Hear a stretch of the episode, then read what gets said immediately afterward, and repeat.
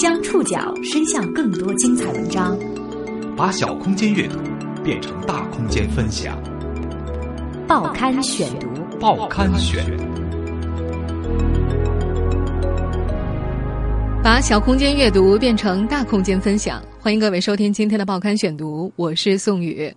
从今天开始，报刊选读推出纪念抗战胜利七十周年专题报道。今天从我们所有人都耳熟能详的一首歌说起。起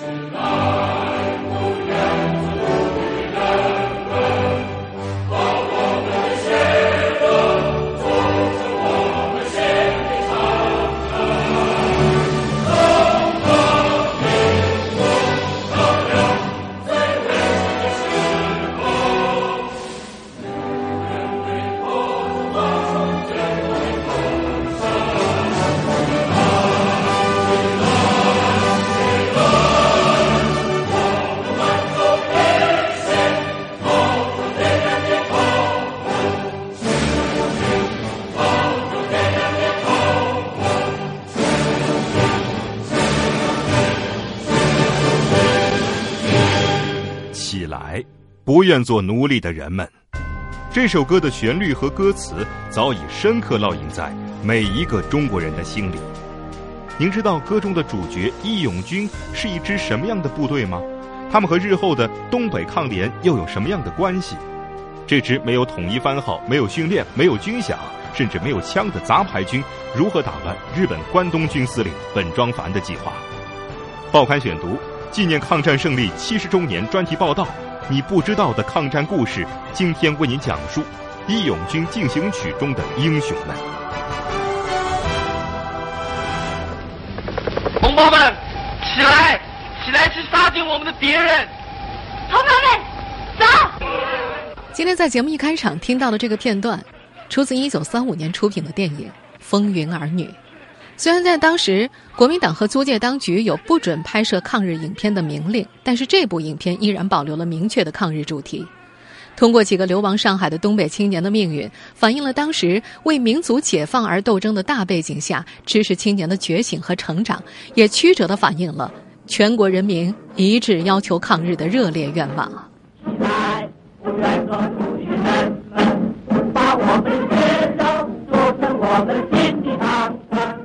在那个年代，这部电影的主题曲，聂耳作曲、田汉作词的《义勇军进行曲》，以奔放的革命热情、激昂的旋律，唱出了时代的声音，其影响远远超过了电影本身，让当年的电影观众热血沸腾，吹响了抗战时代的进军号角。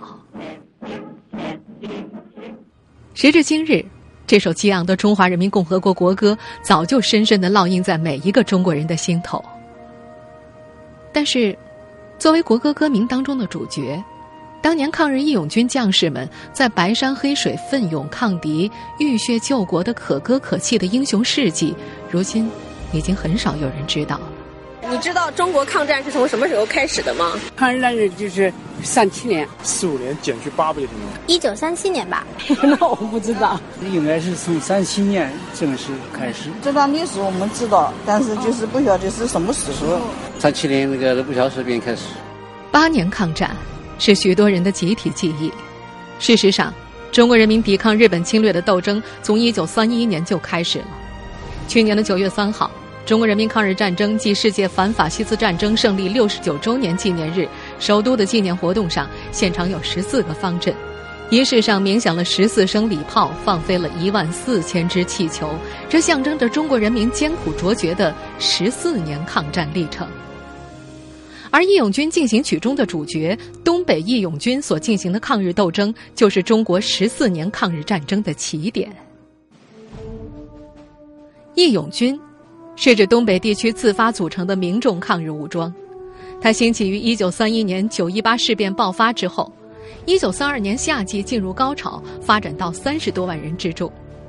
到了一九三三年一月，义勇军主力开始因寡不敌众，人数迅速减少。黑龙江党史研究室研究员马彦超表示，对于义勇军的人数，学界尚有争议，因为义勇军的概念过于宽泛，没有统一领导。组织松散，占到一半比例的农民还兼顾着农业生产，加上流动性比较大，三十万只能说是一九三二年夏天某一个时期之内出现的人数高峰。他们没有统一的番号，没有训练，没有军饷，甚至没有枪，他们各自为战，各取所需。东北师范大学教授程树伟，义勇军应该说呢，它是整个这个东北地区所有进行抗日的各种的武装力量的一个统称。比如说东北军的旧部，那么他留在东北的，另外有一些地主武装，另外还有一些呢所谓的山林呐，就绿林好汉呐，他都投入到反抗日本帝国主义的侵略这个当中了。这支庞大的队伍成分极其复杂，可谓是杂牌中的杂牌。但是，他们打乱了日本关东军司令本庄繁的计划，甚至他总结说，要消除东北敌军，非用三年功夫、十万精兵不可。在两年时间内，义勇军活动遍及东北三省及热河一百七十二县中的九十三个县，作战大约两百次，加上对铁路沿线的破袭行动，则多达近千次，攻克县城四十多座，还发动了对沈阳、长春、吉林、哈尔滨、齐齐哈尔等大中城市的进攻。他们不间断的偷袭、暗杀、伏击、正面作战，迫使关东军人数从两万多人增至十三万多人，缓解了关内的军事压力。这支在战火当中锻炼的队伍，最后成为东北抗联的坚实底子。《义勇军进行曲》中，那鼓舞了全中国人民的义勇军，究竟是由什么人组成？他们又经历了怎样艰苦卓绝的抗争？书写了一部怎样激荡人心的历史。报刊选读继续播出《义勇军进行曲》中的英雄们。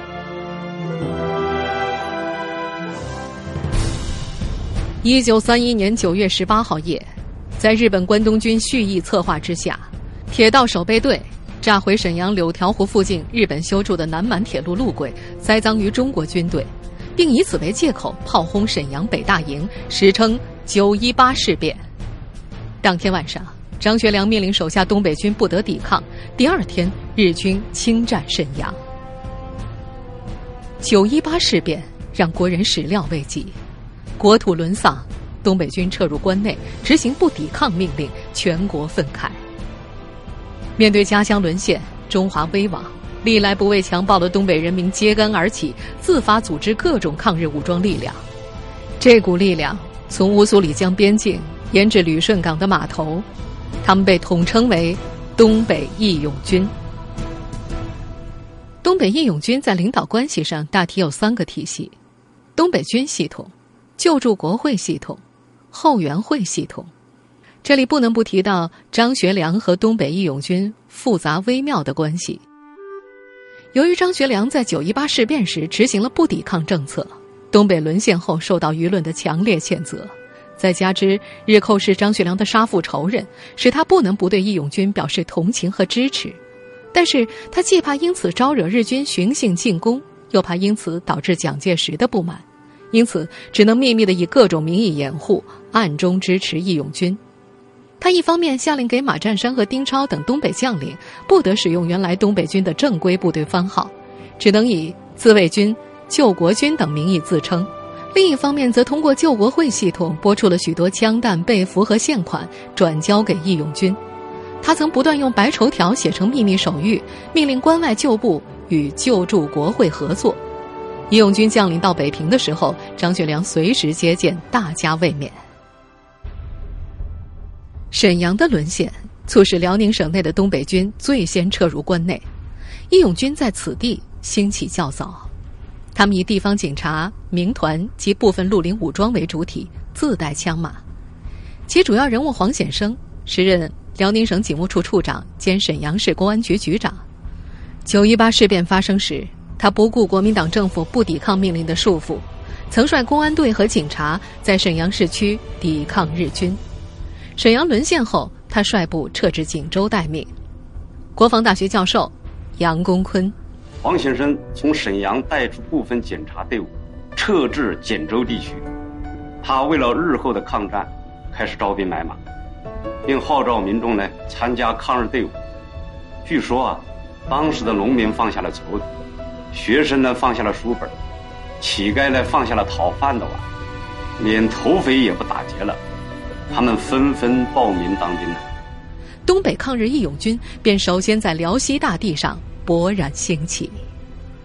黄显生主张，不管谁投降日寇当汉奸，都必须坚决消灭。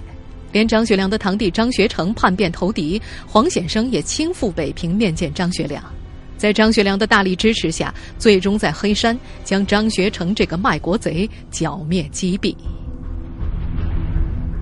风云际会之时，野心家并起，各怀鬼胎。九一八事变前，吉林省主席张作相回锦州为父治丧，将军政大权交给了清室后裔军属参谋长西洽。一九三一年九月二十一号，西洽幻想借助日军势力入关复辟清朝，他开城纳敌宣告独立，很快又提出让溥仪复辟建立满洲国的计划。就这样，日军兵不血刃，轻取长春，向当时的黑龙江省城齐齐哈尔进犯。辽吉失守，黑龙江唇亡齿寒。军事社科院原军事历史研究部副部长齐德学少将。东北军黑龙江省防军第三旅旅长、黑河镇守使兼警备司令马占山，临危受命，出任黑龙江省代主席兼军事总指挥，在省城齐齐哈尔紧急部署兵力，在嫩江大桥上严阵以待来犯的日军。日军以修桥为借口进犯，被马占山严词拒绝。日军因为轻易拿下沈阳、长春和吉林，十分骄狂，认为东北军主力都不过尔尔，土匪出身的马占山的部队不过是乌合之众。一九三一年十一月四号拂晓，日军大部队进入桥北开阔地带，摆出方阵，撑着日旗，大摇大摆地向马占山部开来。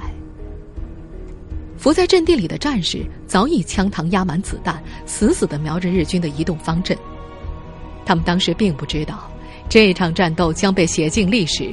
他们打出了抗日的第一枪。日军先锋队发起冲锋，不见中国守军任何还击，就更加有恃无恐。但日军一步一步进入最佳射击距离，已经可以看清楚他们的眉毛。卫队团长徐宝珍一声令下。机枪、步枪一起开火，干掉百余名日本兵。躲在后头的日军再也不敢动弹。十一月五号，日军调集八千军力、二十多架飞机、数百门火炮，准备再次发动进攻。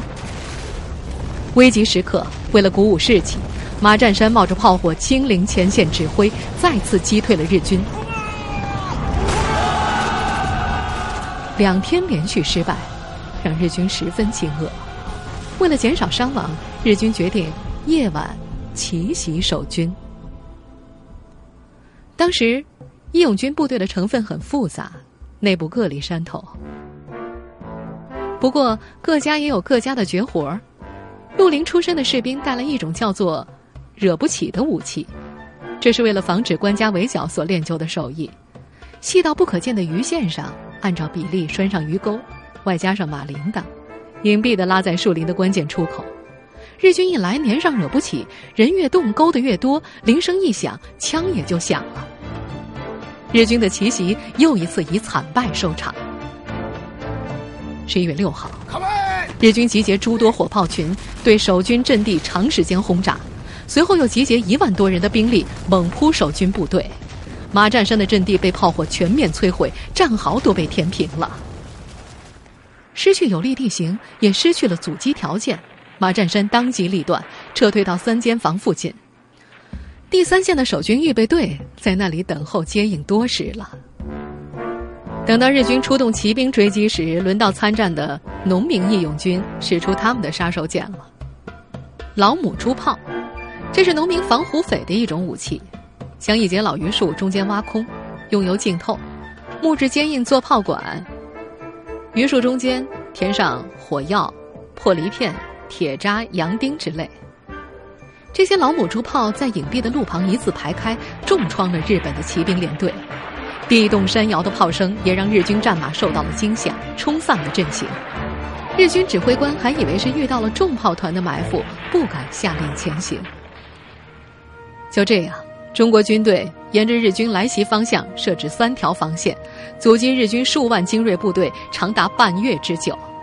齐齐哈尔市江桥抗战研究会成员刘国忠说：“江桥抗战是九一八事变以后日军呐首次受到了重创，极大的打击了日本侵略军的嚣张气焰。这也是啊中国军队有组织、具规模的武装抗日第一场战役，它掀起了啊全国人民的抗日浪潮。”江桥抗战打响了民族危亡时刻、有组织抗日的第一枪。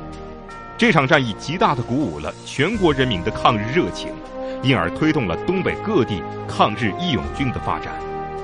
报刊选读继续播出《义勇军进行曲》中的英雄们。马占山奋起抗战，受到了全国人民的称赞。当时，国内各地报纸都以大字标题报道江桥抗战。一九三二年二月，聂耳。随同东北抗日义勇军总司令朱庆澜将军来到热河抗战前线，慰问驻守在那里的抗日骑兵部队。在采访义勇军官兵的时候，他听到战士们正在激情澎湃地高唱《义勇军誓词歌》，顿时热血汹涌，激发了强烈的创作欲望。后来传遍全国的《义勇军进行曲》的灵感，也正来自于此。在那段时间。全国各地群众自动组织慰问团后援会，捐钱捐物支持黑龙江省抗战。上海、哈尔滨等地的青年学生也纷纷投笔从戎，组织援马抗日团参加抗日队伍。但就在此时，一个惊人的消息传来：一九三二年三月九号，伪满洲国成立，马占山投降日本，抗日神武将军瞬间沦为降将军。在日本占领东三省的大部分地区之后，他们采取了各种手段对马占山进行诱降。马占山于一九三二年二月降日，就任为黑龙江省省长；三月又就任为满洲国军政部长。他投降之后，遭到了全国人民的反对，日本侵略者对他也不放心，控制得很紧，并要编遣他的军队。在这样的境况之下，马占山遂生反正之心，在秘密筹划了一个多月之后。四月一号，他带领亲随两百多人离开齐齐哈尔，七号抵达黑河，通电反正，再举抗日旗帜。随后，他联合吉林的李杜、丁超和海拉尔的苏炳文，组成了东北救国抗日联军，应者云集。黑龙江省社科院历史所东北地方史研究室主任王锡亮说：“马占山当初是投降还是诈降，史学界没有严肃讨论过，现在还面临着证据缺失，众说纷纭。”但可以确认的是，马占山反正以后，义勇军进一步壮大。一九四二年四月下旬，吉林、黑龙江两省义勇军同时向哈尔滨发起反攻。吉林自卫军出动三路大军，沿松花江和绥哈路西进；黑龙江义勇军也集中在松花江北摆开战场。另有原马占山旧部李海清在哈尔滨西部肇庆、肇源对青山一带助攻，王德林部。则开赴镜泊湖南部地区阻敌援军。在义勇军的队伍当中，由土匪转而举旗抗日者约占总数的百分之二十以上。他们自带各式武器，猎枪、鸟铳、大刀、长矛等等。当时战事紧急，不论人数多少，一律先锋团长。马占山出身绿林，对黑龙江省的土匪极具亲和力。不出半个月。各式胡匪组成的吉林自卫军竟然接连攻克了方正、诸河、宾县等哈尔滨东部重镇，兵逼哈尔滨郊区。但也正是在这个时候，这支队伍无军费支撑，战线太长，后勤补给断裂，义勇军官兵不顾军纪，暴露出了绿林本性。他们多次纵兵抢粮，所到之处农民纷纷带粮躲藏，这对日后的群众基础造成了极大的伤害。黑龙江义勇军。凭借松花江天险，横阻了南进的日军。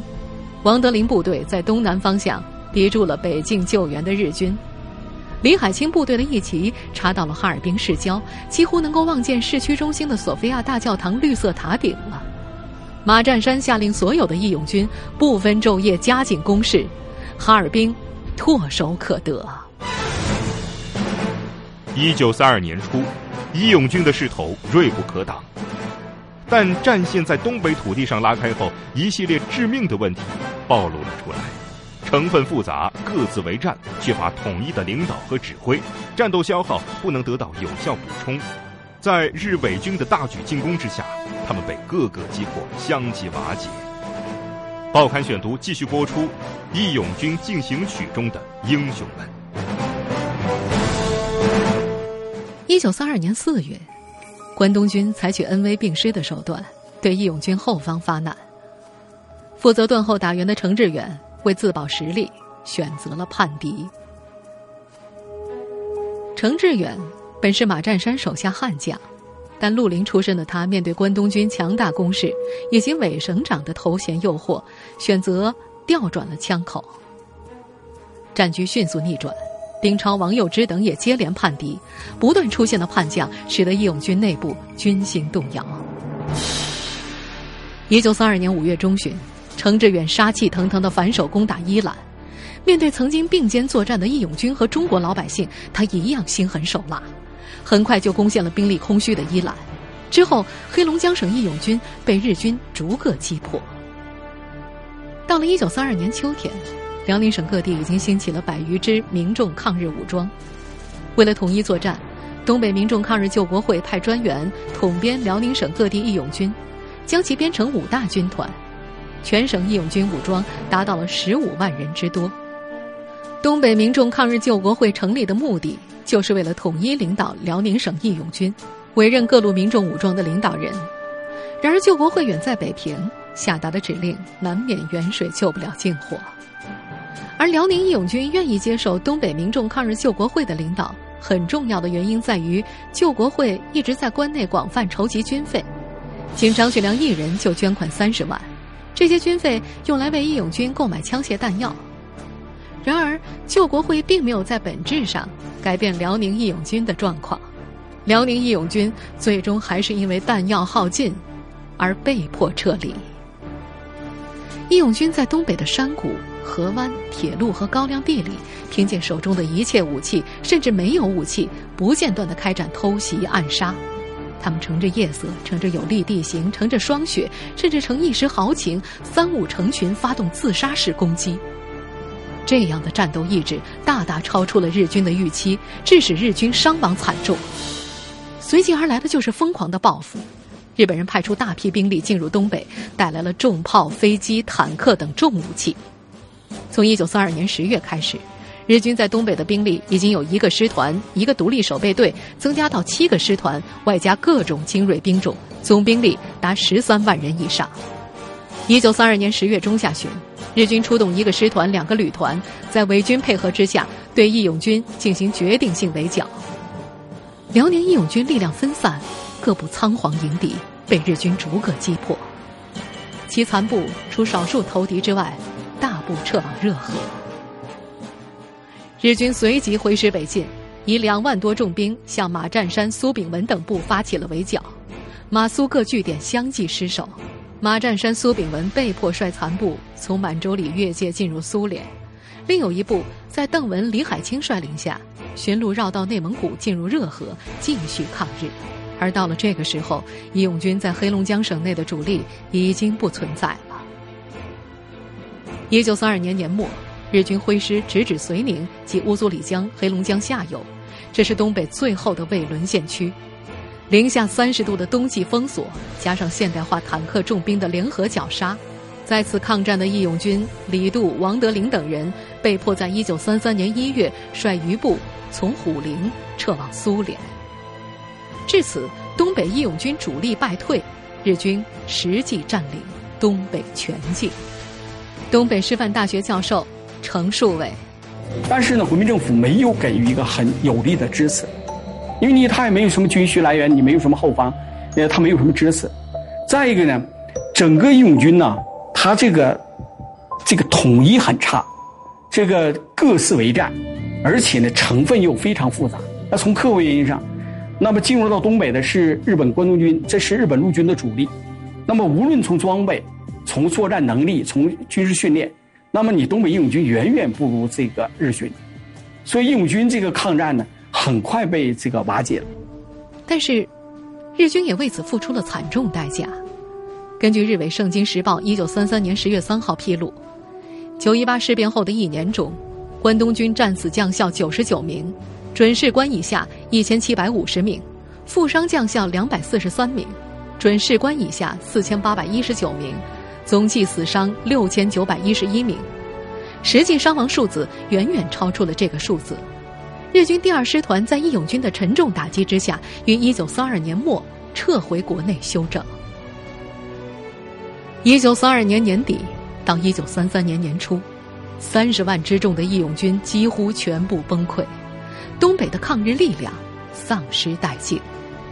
中国共产党决定从溃逃的义勇军将领手中接过大旗，一批由中国共产党领导的抗日游击队奔赴前线，率领义勇军残部在白山黑水之间开始了他们的征程。一九三六年二月十号。中共驻共产国际代表团以中共中央的名义发布了为建立全东北抗日联军总司令部决议草案，提出全东北抗日军队统一名称改为东北抗日联军。明天的报刊选读纪念抗战胜利七十周年专题报道将为大家讲述东北抗联不能遗忘的十四年抗日征程。我是宋宇，感谢各位的收听。以上您收听到的是《报刊选读》纪念抗战胜利七十周年专题报道。今天为您讲述的是《义勇军进行曲》中的英雄们的故事。收听节目复播，您可以关注《报刊选读》的公众微信号，我们的微信号码是《报刊选读》拼音全拼。下次节目时间再见。